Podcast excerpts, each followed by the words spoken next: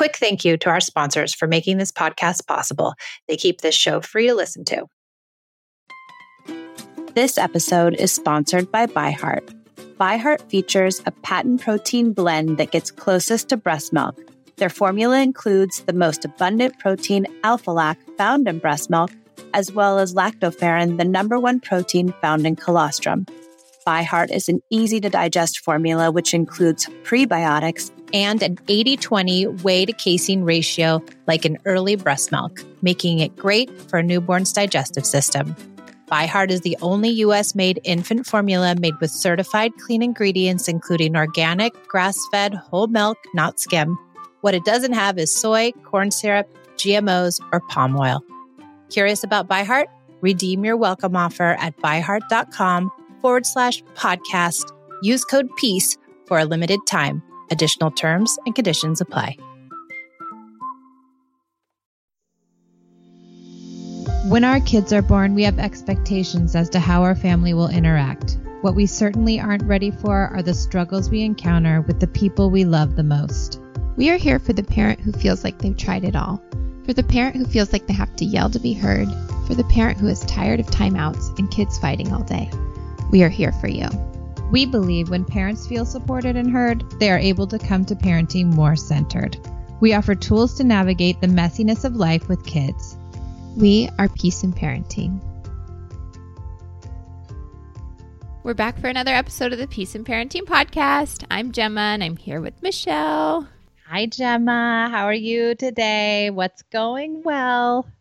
My boys and Dan are off getting donuts right now. So we're going to have a donut party when they get back. We never Oh do this. So I'm really excited. Oh my gosh, what's your favorite donut?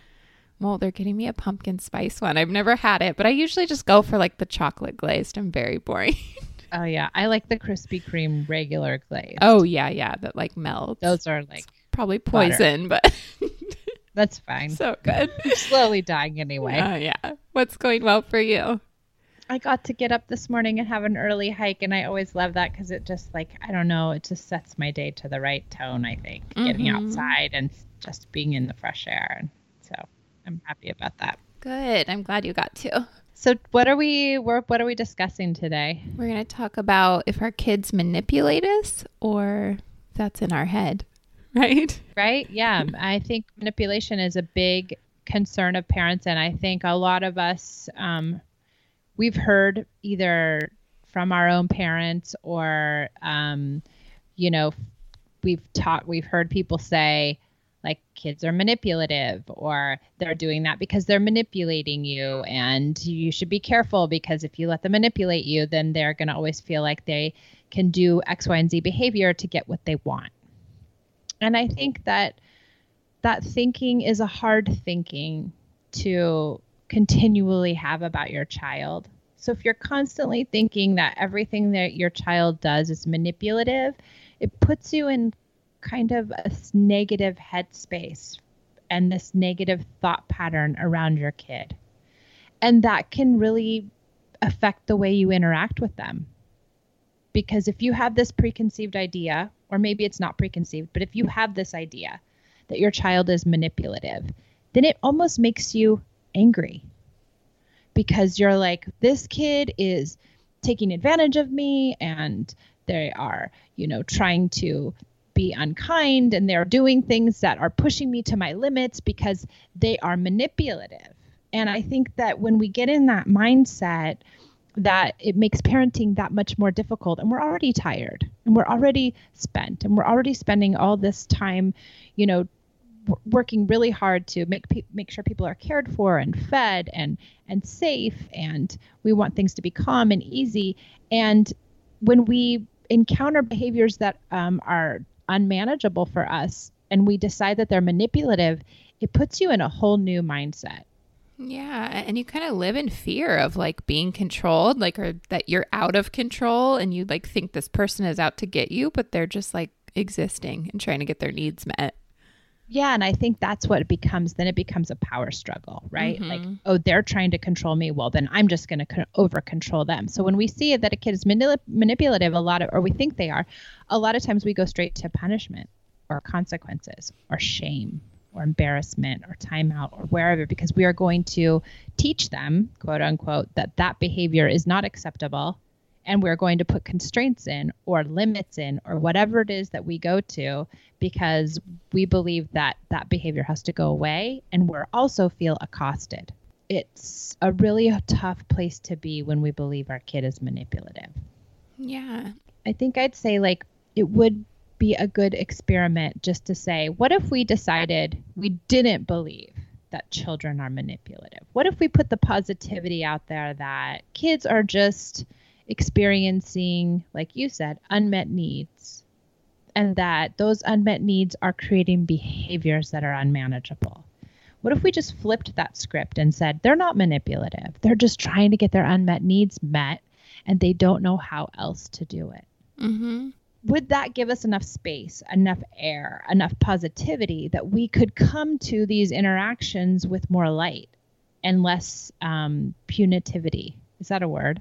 I don't know. It is now. Well, it is today. okay, everybody. Punitivity is a word. Yeah. We're just going to go with this. We've come, you know, less with this idea that we want to punish and we want to shame and we want to embarrass them or, you know, correct them out of being manipulative. And I'd say there's two things with that. One, it doesn't work. Yeah. So if you think you're going to punish your kids out of being manipulative, I don't think it's going to, I, I know for a fact it won't work. And two, we're ignoring the underlying idea here. And the underlying idea is just like you said, there's an unmet need. Yeah. If you like pull back, take yourself out of the moment and rise above it and look down at what's happening and you really look at like biology and what the kid is experiencing and what we would do. I always put myself in a caveman's position and I'm like, okay, life has existed this way forever. Humans have interacted a certain way and it's our culture that's changed, but the kids are born not knowing the, you know, they don't know that this is what is expected. So I always pull myself back and look at the whole thing like Jonah is staring at me and he's going to dump the water everywhere. But why is he doing that to me? Like, what is actually going on in the moment? That's exactly right. And that's a good quote unquote manipulative behavior, right? Yeah. Because you're like, he knows he's not supposed to do that. Right. But he, and just like we can go back to guess what? Guess what fixes all of this, everybody? Connection. and so, you know, Jonah in that moment is disconnected. He's not doing well. Not our fault. Definitely not our fault that he's not doing well because kids cannot do well all the time in life. That's Mhm. just part of life. Not our fault that he's not doing well, but we can help him do better. And we help him do better by getting connected. So in those moments, we could say, uh, uh, oh, little boys who dump water get kisses and hugs from their mommy. And, you know, just flip the script there. So where you're turning it into play and you're seeing him as like, this poor child isn't doing well. He needs me. I'm the only one who can help him right now. Mm-hmm. And if we can just resign ourselves to the fact that kids are not manipulative, I think it helps us be able to come with connection more. I also think in those moments, like I've noticed, especially with Jonah, less with Caleb, but it's not manipulation, but he knows how to push my buttons. So, like, he senses when he's starting to lose me, or like when I'm to the point where I'm like, I want to scream at you. And that's when he pushes me the hardest. And I feel like it's almost like a test of my love. Like, he's like, if I do this, will you still be there? Are you still going to love me? Or am I going to be in trouble? Does that make sense? Like, it's Yeah, not manipulation, but it's, Like, he's checking. Yeah, I want to know your uncon- that your love is unconditional. Yeah. I want to know that. I want you to be there. I want your love to be unconditional. Mm-hmm. And that's when it's the hardest to give it. when I really want to like control and I had a client recently who um he and his wife were getting divorced and the 12-year-old son told them that he was gay and they were, you know, wanted to come together around it and got into therapy and wanted him to talk about it and they were, you know, coming together as a family unit around this idea that he was gay. And almost a year and a half later, the son says, I wasn't gay. I'm not gay. And he said, I just wanted you guys to come together on something. And so the dad was like, he's manipulative. And I'm like, well, he is manipulative, but he's manipulating because he needed to get a need met. He was doing whatever he could to feel your guys' love and your guys' to come to come togetherness. Mm-hmm. And he did whatever he thought he could do to make that happen. And he made that happen for him. He got that need met. And once that need met is he could relinquish it and say, I'm actually I'm not gay. yeah. And so it's like yeah, we can think of that as master manipulation, or we can think of that as like really working hard to feel what you need to feel in that moment. Mm-hmm. And so I think there's a lot of, you know, stigma around kids having behaviors because we always want to look at behavior as as denoting whether that child is a good child or a bad child. And maybe a lot of people would think in this instance this child is bad, but I don't think that. I really don't. I think that he had a behavior that was manifested from a situation he was in and that he needed to get that need met. And I think the word manipulation feels so negative, you know, where it's more like we're all moving pieces of our puzzle all day and or playing a chess game or whatever it is, you know, like we're all making moves to try to get what we need. And even when you tell a story, like you tell it from your perspective, not to manipulate someone, but to like get their sympathy or understanding. Like that is just the human condition, right? We do that. Yeah, we're we're operating on emotions, mm-hmm. and all of those emotions play out in our everyday interactions with people. Yeah, you know, and so we have to just keep in mind that first of all, kids are not fully developed in their brain, but they are caveman like, like you were saying, and they're just trying to get their reptilian brain's just trying to get things done, get yeah. things met, get people feeling better, get limbic systems in order, get prefrontal cortex online. They're just trying to get connected. Mm-hmm. I mean, in mm-hmm. this instance with this child, he was trying to get connected. He was begging for the connection between them. And and it worked. And so it's like, of course, he he got he got what he needed. He, not what he necessarily wanted or what he was trying to manipulate towards, but what he needed.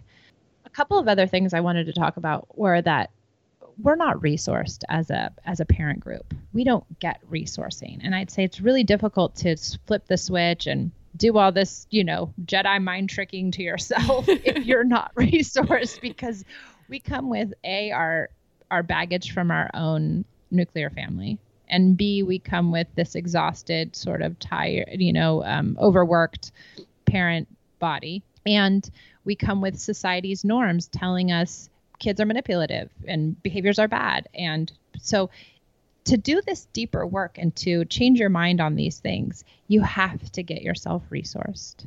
Yeah. And it's so important, you know, to find a place to download with a listening partner or a friend or go to therapy or work on your journaling or just work on yourself to, you know, get yourself into a place where you can say, I believe that kids are operating with unmet needs as opposed to manipulation. Mm-hmm. Um, the one other thing I wanted to say is that we also teach manipulation mm. because we use manipulative ways ourselves as adults. Mm-hmm. You know, we mm-hmm. use bribery and we use threats and we use punishment. So if we're saying you're not allowed to watch TV until your homework is done, is that a manipulation? Are you manipulating your child to get your task done because you want the homework done in a certain time. You're saying you're holding the television watching over their head so that you can get them to get their homework done. Is that manipulative? And will your child turn around and say to you, I'll clean my room if you give me a new app on my iPad? Yes. And so it's like if we are teaching manipulation and then we see our child using manipulation, yikes, we might be the culprit. Mm-hmm. Because I'm not so sure they just learn it out of, they're not born with it, I don't think. Yeah. I can't believe that. I remember having my first baby and he was like crying in the crib and of course I was going to go get him cuz I just like could never do it and someone saying well he's just manipulating you he knows you're going to come in there and I'm like he's not even one like what do you mean he's just like wants comfort? I don't think that's manipulation. I don't know why we think that. They, we think they're like out to get us and make our life hard, but they don't even, that's not even a concept like for them. No, you're so right. Why do we think that? I don't know. I think because we're tired and we just don't want to be bothered. I don't know. And it's not that we don't want to be bothered, but we're just so tired that we just want it to be easier. Yeah.